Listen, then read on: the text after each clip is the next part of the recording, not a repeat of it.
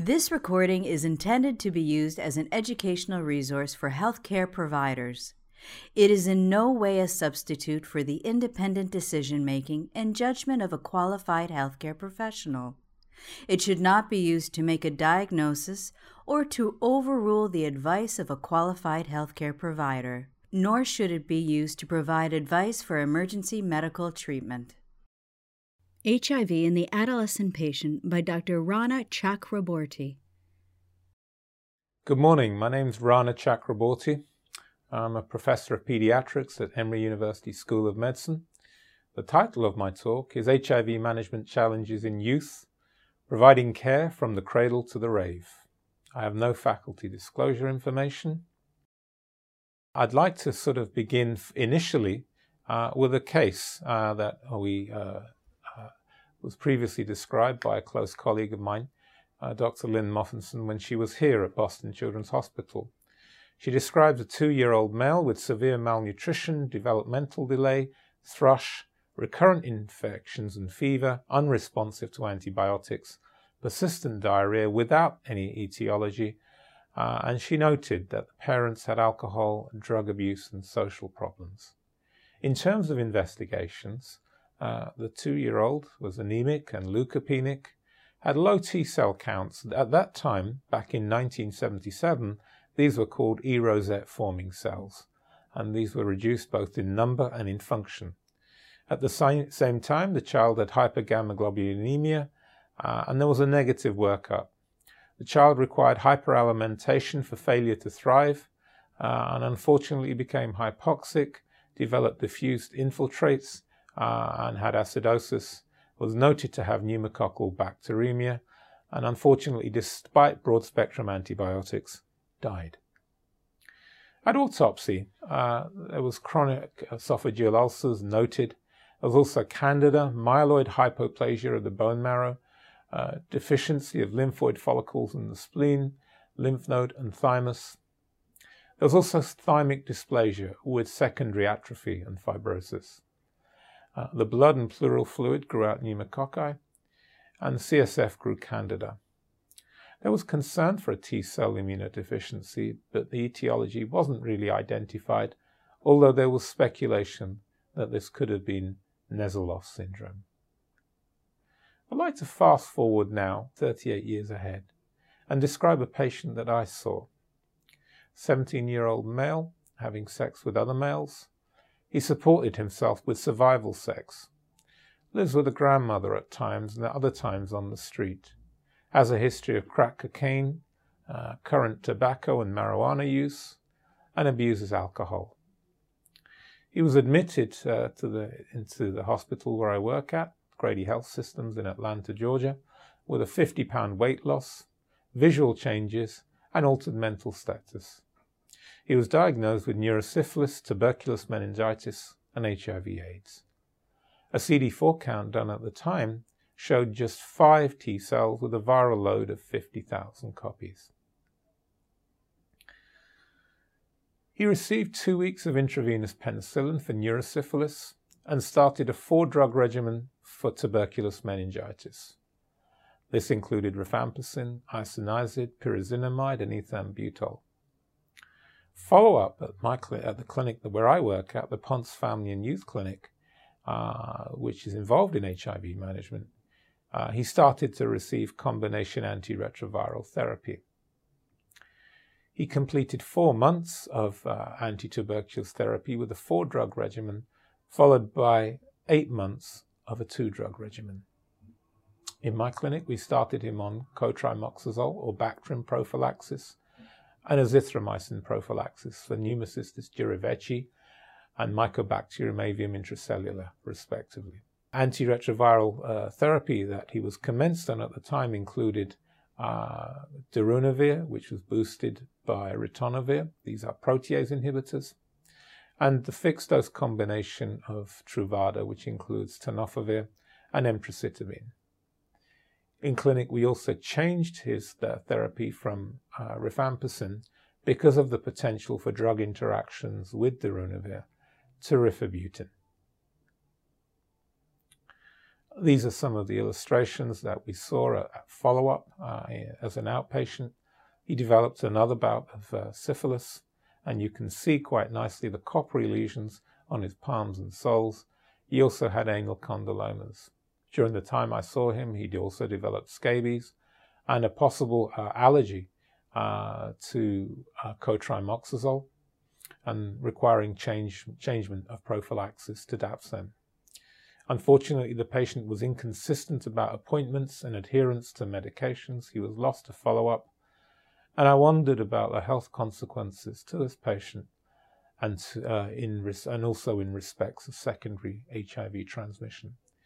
These two cases really, for me, highlight uh, aspects of the changing epidemic uh, as far as uh, pediatric management is concerned from what we saw potentially in 1977 with the child with HIV infection to what we're seeing a lot now uh, amongst youth uh, coming in with horizontal HIV 1 transmission.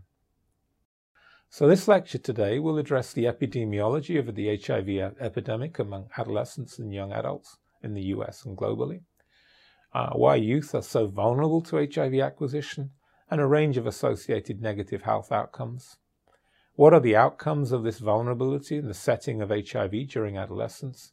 And what practice interventions there are to improve these outcomes related to linkage, retention, and adherence to life saving antiretroviral therapy? These are all part of the HIV care continuum. Also, going to discuss a little bit about prevention uh, and transition of patients into adult based care. Epidemiology so, in terms of the epidemiology, um, these are data that are freely available on the web from the CDC. It sort of highlights the uh, rates of diagnosis of HIV infection uh, amongst adolescents aged 13 to 19.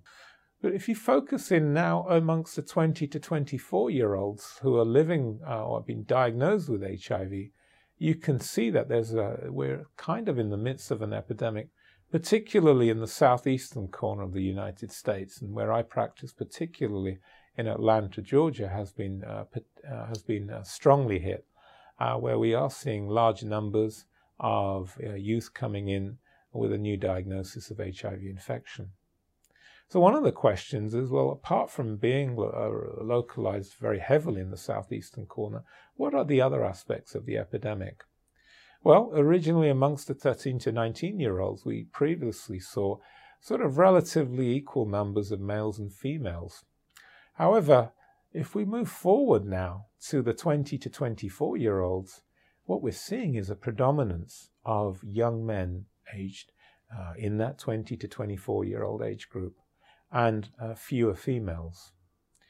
What we're also seeing are large numbers of young African American men coming into these clinics in the South with a new diagnosis of HIV infection com- compared to uh, other racial groups. And in addition to that, the other risk factor that seems to be uh, quite uh, common uh, is that these young men have acquired infection, like in the case that I described uh, earlier in the lecture of um, young men having sex with other men. Well, that's all very well. Why are these numbers so important for pediatricians?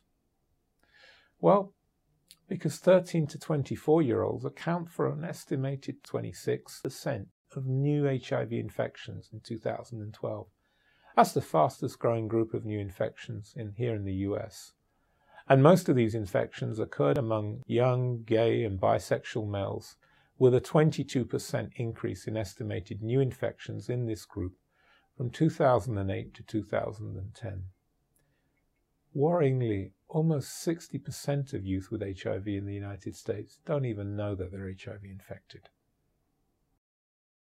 And as I alluded to in my practice, that's hit home very hard uh, in Georgia uh, Georgia ranked fifth highest in the US for its cumulative reported AIDS cases through December 2010, and number one in new infections in 2012. 50% of these new infections in Georgia occur amongst youth aged 16 to 24.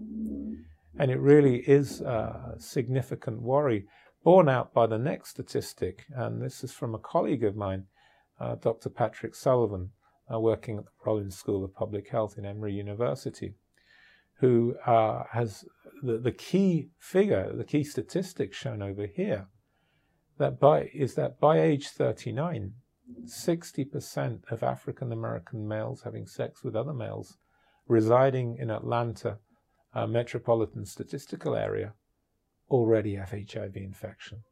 That's an enormous figure. What are we seeing amongst youth globally in terms of new HIV infections? Well, this is some old UNAIDS data that you, you're quite, you may be familiar with. Um, and it shows the preponderance of uh, children under the age of 15 with HIV infection, particularly in sub Saharan Africa. But when we break down pictures in the pediatric population a little bit more closely, we note that about 2 million adolescents, that's an estimate, aged 10 to 19 with HIV infection. But in contrast to the description that we're seeing in the southeastern United States, two thirds of these new infections occur in females, most often by heterosexual transmission. We estimate there are about 4.3 million young adults aged 15 to 24 with HIV, but we're not sure what percentage of this are actually from perinatal transmission versus horizontal transmission. These are the crude numbers. Uh, they were recently presented by Dr. Annette Sohn uh, at the CROI meeting, which took place in Boston in 2016. Uh, and you see a preponderance of infections, particularly amongst young people in sub Saharan Africa. This is perhaps shown a little bit more clearly in the pie chart over here, where we see the epidemic amongst youth, both in sub Saharan Africa and also in Asia. Vulnerability factors. So uh, the question is why are youth uh, perhaps more at risk? And if we look from a neurobehavioral point of view, we see that uh, the amygdala is in, important for instinctual reactions, and that seems to predominate um, uh, early on uh, during adolescence.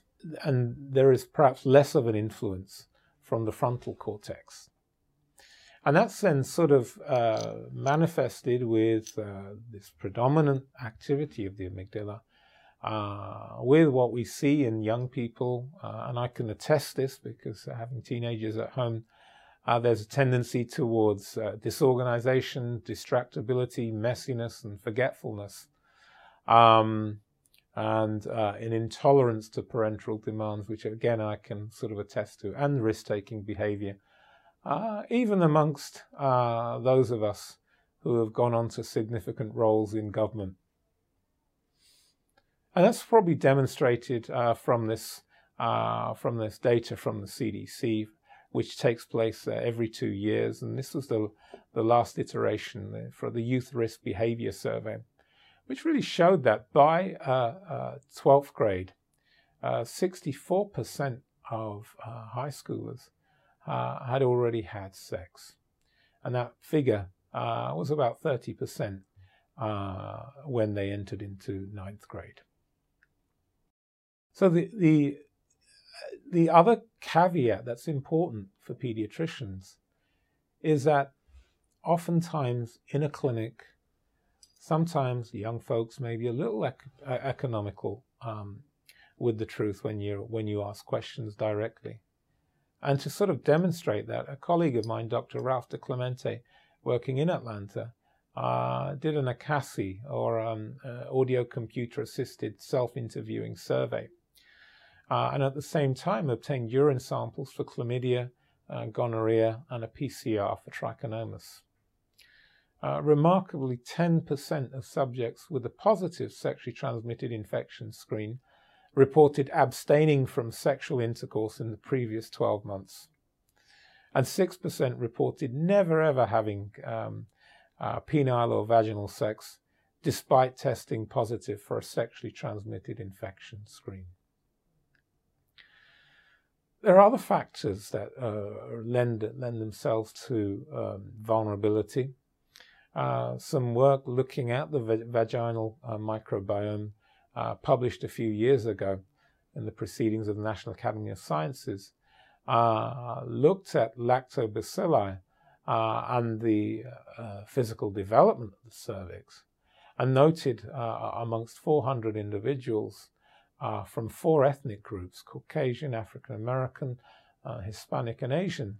Uh, they were sampled uh, for uh, composition by pyrosequencing for 16S ribosomal RNA genes.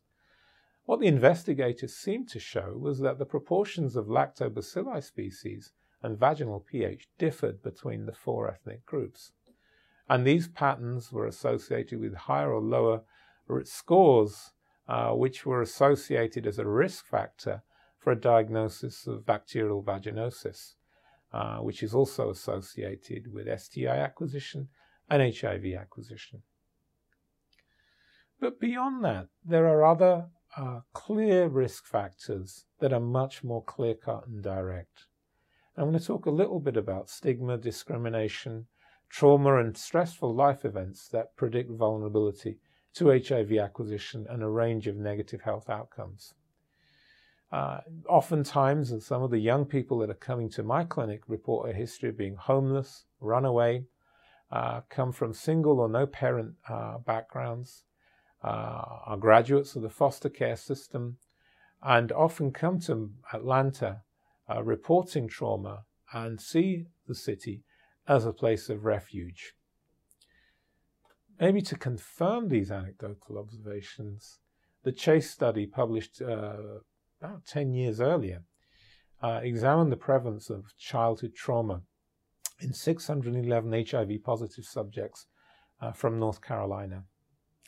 33% uh, reported childhood, uh, and 50% reported lifetime sexual and severe physical abuse, respectively.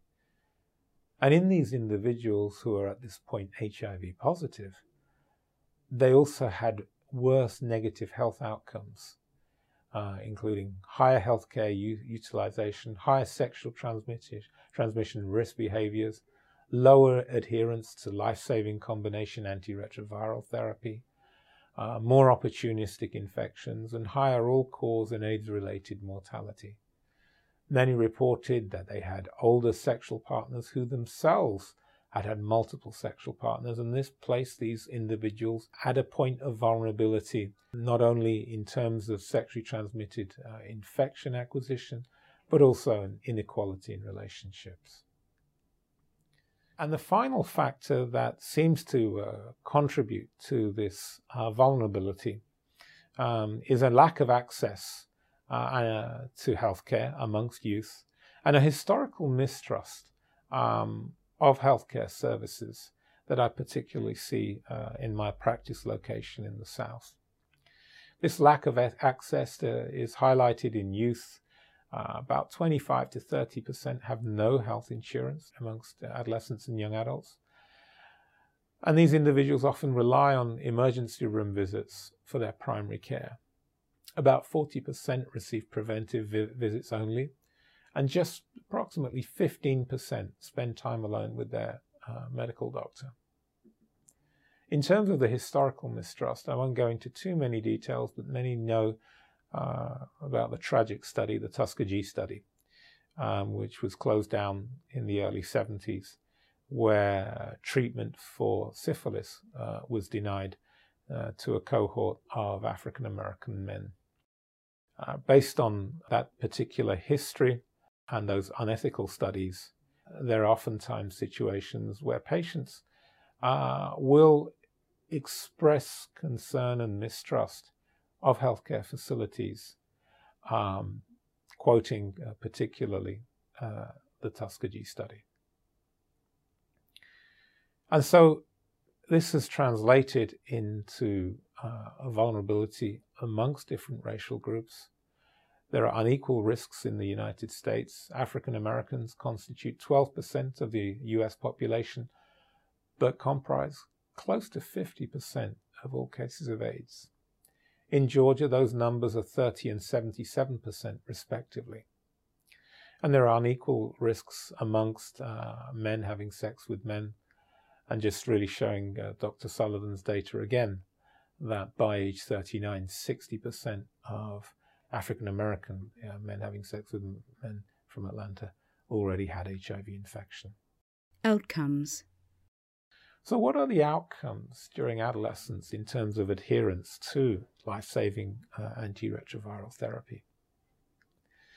Well, for to address this, you actually have to look into the two different groups of both perinatally infected and horizontally infected um, individuals. Uh, amongst perinatally infected youth, disclosure becomes incredibly important, and having, especially if they're neurodevelopmentally, and neurocognitively age appropriate, becomes really important to um, choose the correct time to disclose HIV status.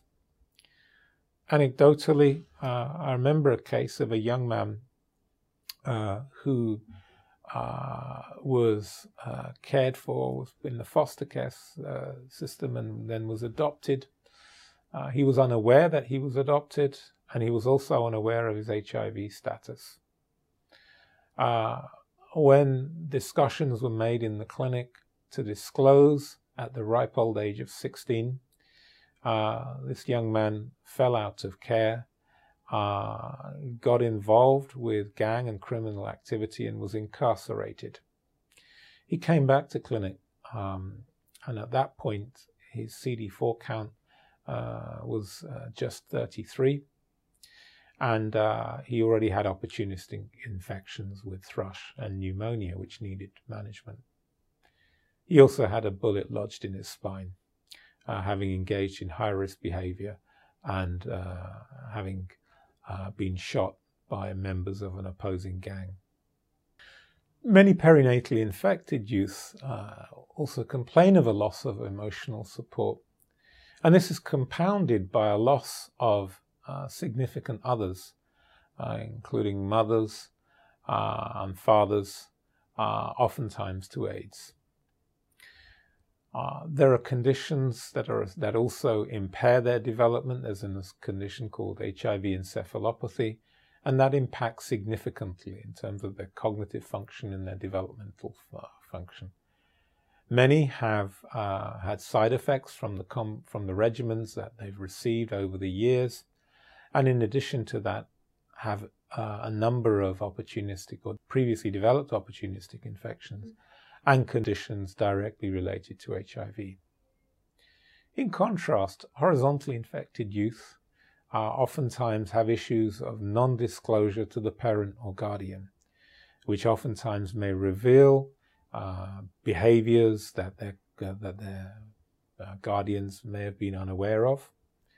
There are also issues in terms of secondary transmission and non disclosure to partners. And as sort of shown in the second case in this presentation, there are high rates of homelessness and incarceration uh, that also contribute um, uh, to challenges in their overall management, in addition to high risk sexual behavior.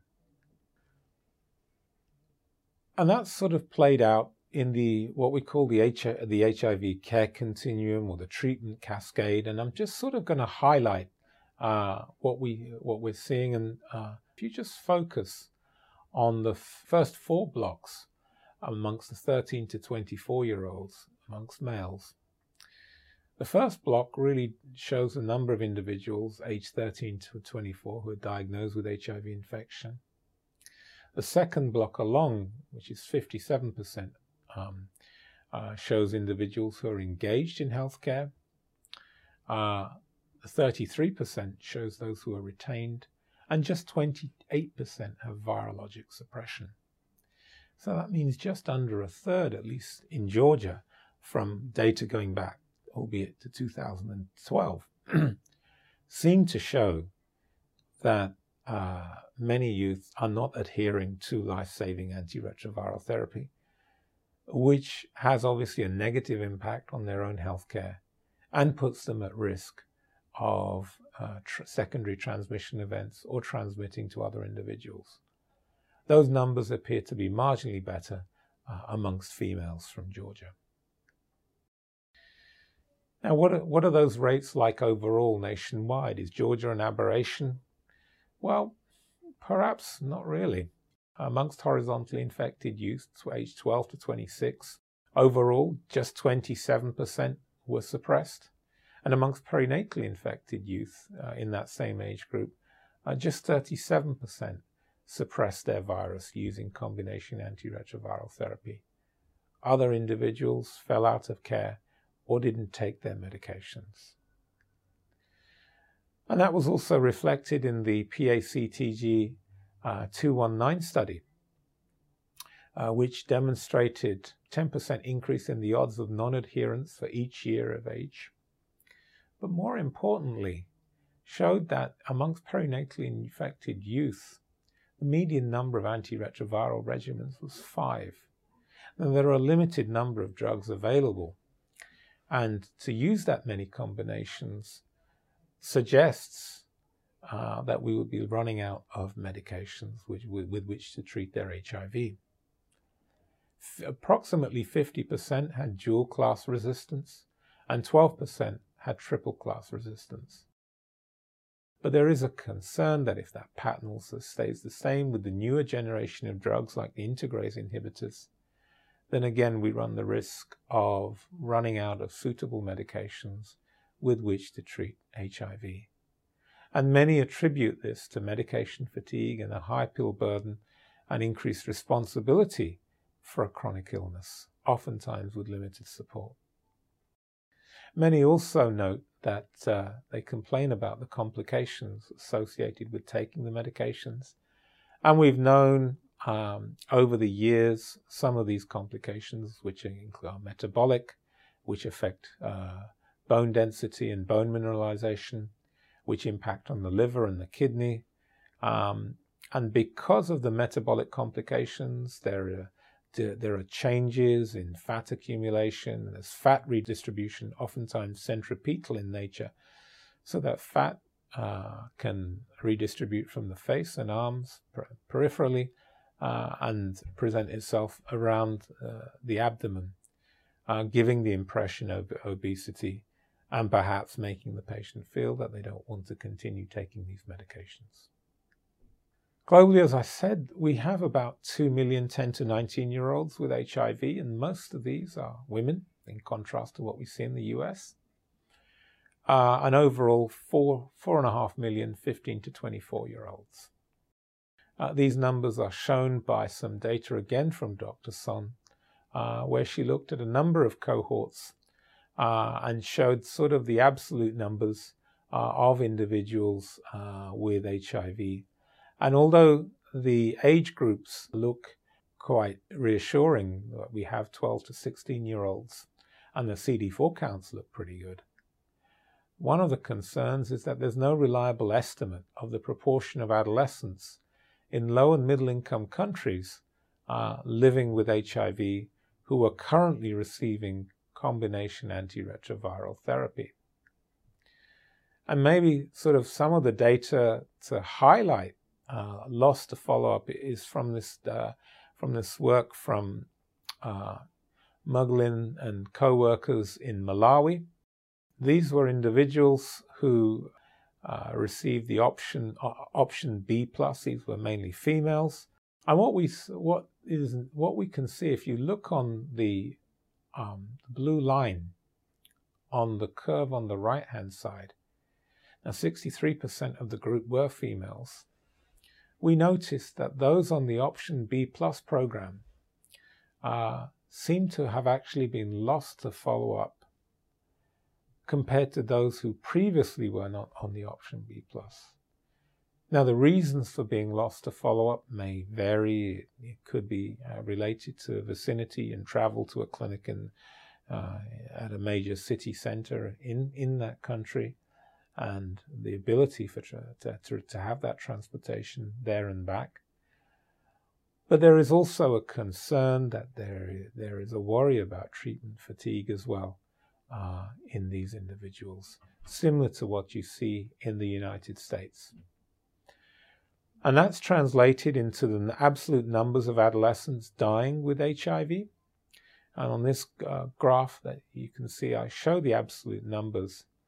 But perhaps this graph really tells the story that HIV AIDS is the leading cause of death amongst adolescents in sub Saharan Africa in all these countries highlighted in purple. To summarize globally, and this data is still limited, perinatally infected adolescents are aging up. That's a good thing. Maybe a reflection that uh, many are receiving antiretroviral therapy. Health and program outcomes, uh, however, can be worse than uh, for adults, but data really vary.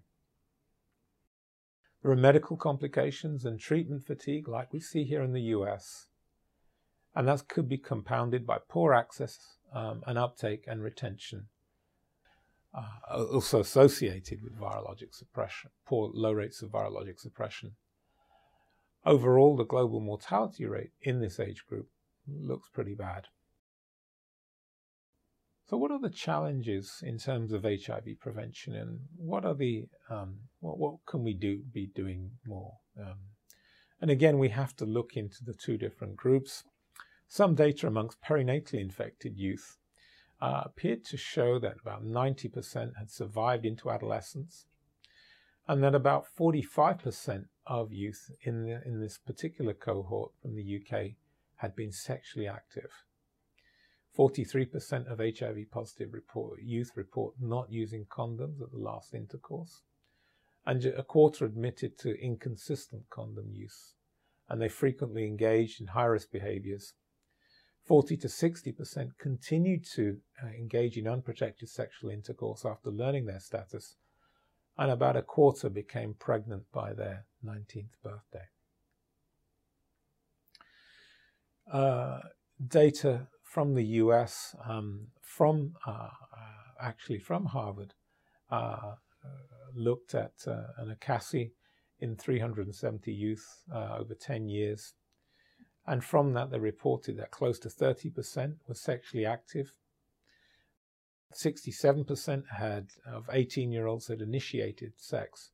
This number was very similar uh, to the youth risk behavior survey data that I presented amongst 12th graders earlier on in this presentation. And that the mean age of initiation was 13 amongst males and 14 amongst females. There are a number of studies uh, sort of looking at the 277 pregnancies amongst 231 perinatally infected girls.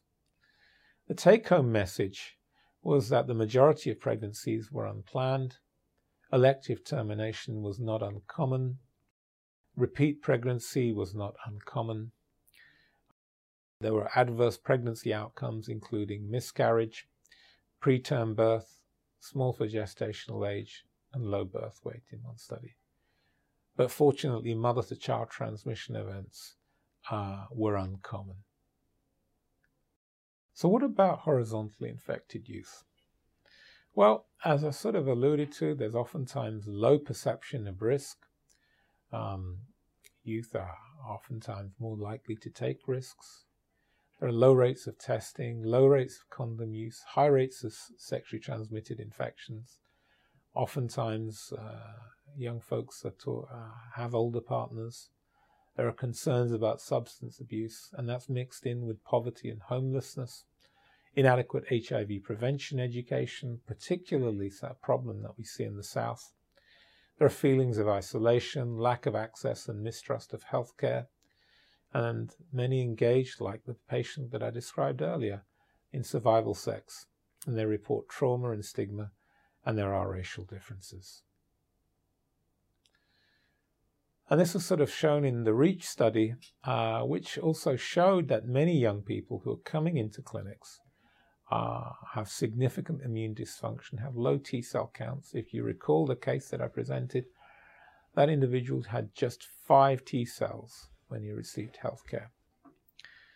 Uh, they're more likely to have a condition called immune reconstitution syndrome, which is basically an overreaction to the presence of uh, either viruses, herpes viruses, or mycobacteria once the T cells start remobilizing. And some also came in uh, having HIV, which was resistant to a number of drugs, including the non nucleoside reverse transcriptase inhibitors. So, the profile of a young person that I often see coming into clinic is an individual who's homeless and hungry, unemployed with few job prospects, reports being constantly stigmatized and exposed to violence, has a mental health diagnosis, oftentimes associated with a lot of self-loathing and denial, is at further engages in further risk behavior, which puts uh, other individuals at risk of secondary HIV transmission, may have poor insight into HIV, is often difficult to engage in care, has limited social support, and comes in with CD4 counts in single or double digits and recurrent opportunistic infections and sexually transmitted infections. Interventions. Well, that's the problem. So, what are the interventions that are out there to improve these health outcomes? And this is in relation to the HIV care continuum, namely linkage, retention, and adherence, and also in respect of prevention. Well, one of the key things a provider needs to remember is you can't just throw pills at the problem. With patients coming in, you have to address mental health, it's very key, and whether they're using substances, whether it's drug abuse, and also look at some of the socioeconomic factors.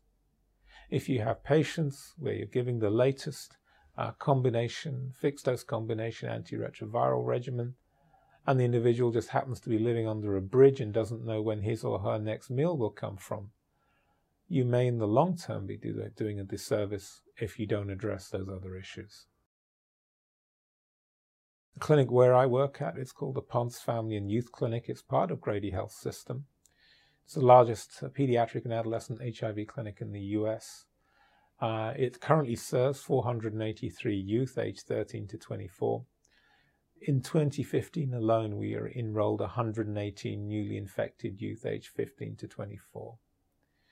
Uh, we transition youth out at age 25. We have flexible appointments in a walk in capacity.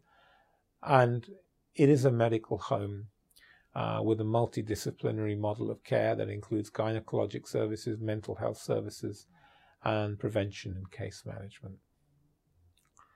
Some of our uh, mental health and treatment goals include um, informing patients about access to benefits, entitlements, and services. We strongly promote adherence to the uh, antiretroviral regimens and try and address crises as they arise, such as homelessness. Uh, we try and assess and expand social support. Uh, we have self care. Um, we support youth in self care and life enhancing practices.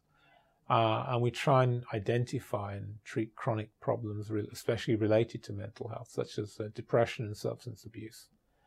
We promote life skills in terms of living independently and try and reinforce and sustain safer sex behaviors and promoting harm reduction and encouraging um, uh, treatment onto drug programs. One of our other key goals in the clinic is to effect a seamless transition after age 25. In terms of that key issue around adherence, providers need to consider and address whether the, young person believes the medication is going to help, whether the young person will trust the healthcare provider, whether the individual has social support, has potentially disclosed the status, his HIV status, um, to other individuals who are part of the support system, um, and is uh, another key component is to try and assess and change risky behaviors. Um, and behaviors also that will negatively influence the course of illness. Oftentimes, we note that many youth respond um, best with some form of reward and certainly positive reinforcement and continuous encouragement throughout this process. What about prevention efforts um, amongst youth in the US and globally? And there, there's sort of uh, a body of work. Uh, there are currently uh, uh initiatives in South Africa with uh, companies that are selling beer, that are providing condoms to clients at the same time. Um, but I'm also going to talk about a number of interventions, uh, including circumcision, I'm going to talk about pre exposure prophylaxis uh, and the benefits of these interventions in terms of preventing HIV. So, a few words on circumcision. Um, there were three large randomized controlled trials um, from South Africa, Uganda, and Kenya. Uh, these trials between 2002 to 6, these trials had to be stopped early because of the significant uh, favorable findings at interim, uh, during the interim analysis, which seemed to show that amongst heterosexual um, men, the acquisition of HIV um, uh, seemed to uh, really go down by about 38 or 38 to 66 percent, and that there were few adverse uh, effects uh, from the intervention. Further work has sort of come up from that report from the Cochrane database. And this looked at male circumcision for prevention of homosexual acquisition of HIV in men. It appeared to show that male circumcision may be protective among men having sex with men who practice primarily insertive anal sex, but the role of circumcision overall in the prevention of HIV and other STIs uh, remained required um, further investigation. So the jury may still be out uh, in that group, but certainly in respect of heterosexual transmission in sub-Saharan Africa, circumcision certainly makes uh, a positive difference. A few words on PrEP, and again, the Cochrane, uh, there was a Cochrane review uh, looking at pre-exposure prophylaxis for prevention of HIV uh, in high-risk individuals, and they looked at six randomized control trials uh, with close to 10,000 participants. Uh, individuals received um, a nucleotide reverse transcriptase inhibitor called tenofovir, uh, with or without emtricitabine, and these these data uh, were compared with placebo. Uh, a conclusion based on a forest plot really seemed to show that PrEP with tenofovir alone or with PrEP with tenofovir with emtricitabine uh, reduced the risk of HIV acquisition in high risk individuals including serodiscordant relationships, uh, men having sex with men, and other high risk men and women. The other bit of evidence that came forward recently uh, was from Myron Cohen's group in the HPTN 052 study, uh, where they looked at treatment as prevention in close on to 2,000 discordant couples. This study sort of very elegantly showed that if you initiated antiretroviral therapy early, that led to a 96% reduction of sexual transmission of HIV 1 in these discordant couples. There are newer interventions coming in. There's a particular uh, integrase inhibitor called uh, cabotegravir, uh, which can be injected and is long acting. And there are some animal data uh, looking uh, into uh, macaques who were challenged with a particular virus, SHIV, a particular viral analog of HIV, which is very pathogenic. And what the, the investigators were able to show was, or demonstrate, was 88% protection in 21 of the 24 uh, macaques uh, who were challenged with this virus. So, based on that, there are further studies uh, that have taken place with this particular drug, um, uh, looking at long acting preparations in combination with a non nucleotide reverse transcriptase inhibitor called rilpivirine. Um, we're still looking at the, using this as a potential treatment regimen, um, but I think um, from one of the uh, future studies, the ECLAIR study, uh, what we're beginning to see is the possibility that we will one day arrive inserting drugs like cabotegravir and rilpivirine intramuscularly every two to three months.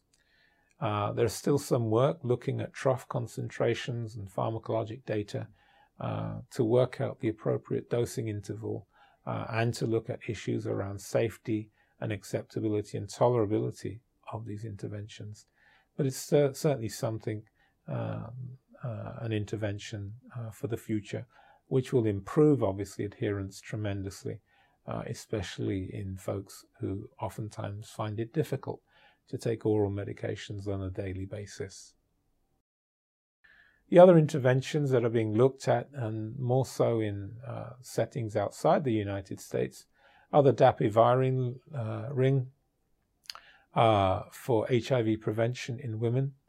As I mentioned, young women uh, are particularly at risk for HIV infection.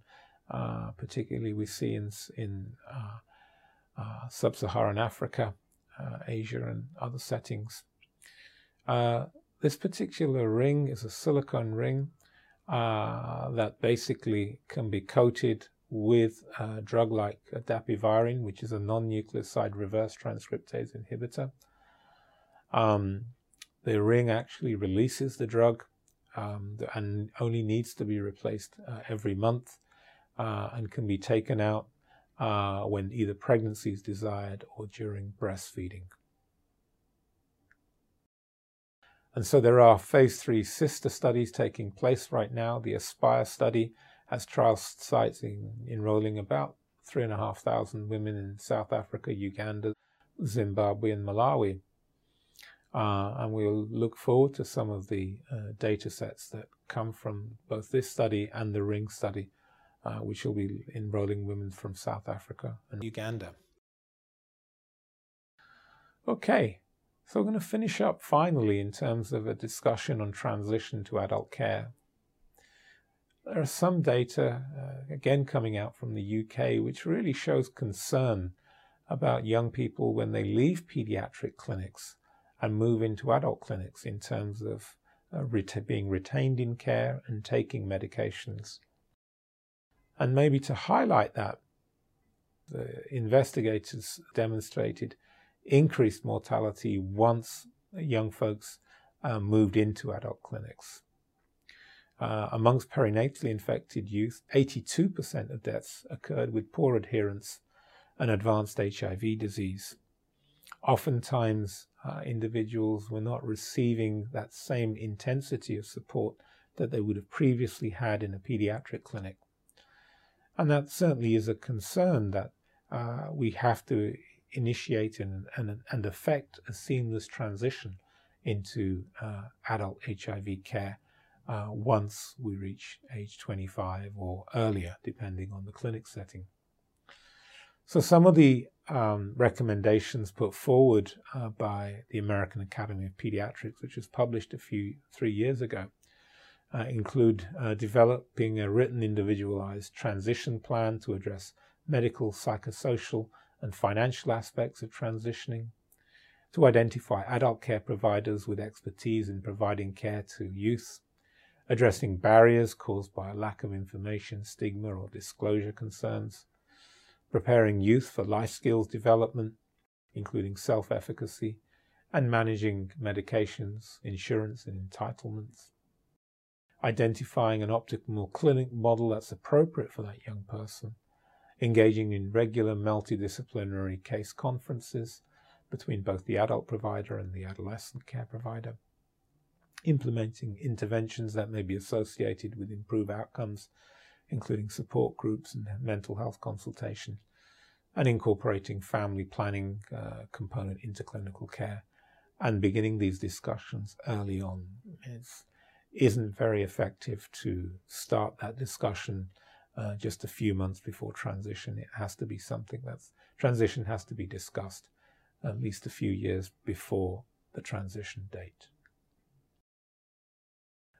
I'm going to finish finally um, in terms of uh, some of my anecdotal observations working in the South.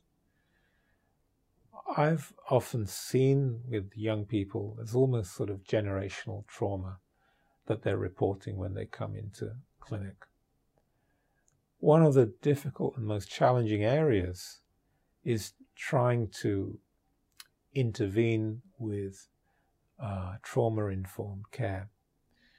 And thinking through this, I'm uh, oftentimes inspired by the Dalai Lama, who sort of said, If you don't love yourself, you cannot love others. You will not be able to love others. If you have no compassion for yourself, then you're not able of developing compassion for others. And so there are a number of novel interventions trying to address trauma. As I said, I feel this is almost generational in the South, that this trauma hasn't uh, occurred to this individual from this lifetime, but it's almost been uh, handed down over many, many, many, many decades.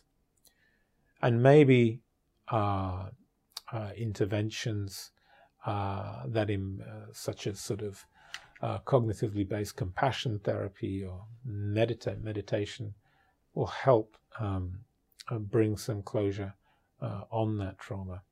And this is certainly an emerging area of investigation, both in terms of neuroimaging and also looking at immunologic aspects, that the actual intervention itself may also reduce inflammation uh, and activation at the level of T cells. So, in summary, uh, today's talk has talked about the epidemiology of the HIV epidemic amongst uh, adolescents and young adults in the United States and globally. I've spoken about why youth are so vulnerable to HIV acquisition and a range of associated negative health outcomes. I've spoken about the outcome, why the out, why there are why there's increased vulnerability, and we see this in youth, and what, what uh, and the causes of that, and what practice interventions that there are to improve linkage retention or the HIV care continuum, and what prevention interventions uh, there are. Uh, I'd like to acknowledge particularly my lifetime mentor, Dr. Jim Oleske, uh, who inspired me uh, to go into uh, pediatric HIV medicine. Uh, I also take a lot of inspiration from these men and many of the sayings that they uh, that they've said over the years. I'm quoting here the poet Rabindranath Tagore, who is there next to Albert Einstein uh, when he said, Don't limit a child to your own learning, for he was born in another time. I'm obviously inspired by Mahatma Gandhi and Dr. King, uh, having lived living in out in Atlanta. But even more so, I'm inspired by this young man. Uh, this is Nkosi Johnson. I first saw him uh, give a speech at the International AIDS Conference uh, in Durban in 2000. Uh, he spoke before the uh, South African Premier Thabo Mbeki. He was he, su- he survived for just one year before he succumbed to AIDS um, after this, this conference. I remember what he said do all you can with what you have, in the time you have, in the place you are. And the other quote, the, uh, the other thing that he's oftentimes quoted for which is care for us and accept us. We are all human beings. We're normal, we have hands, we have feet. We can walk, we can talk. We have needs just like everyone else. Don't be afraid of us. We're all the same. Thank you for your attention. Please help us improve the content by providing us with some feedback.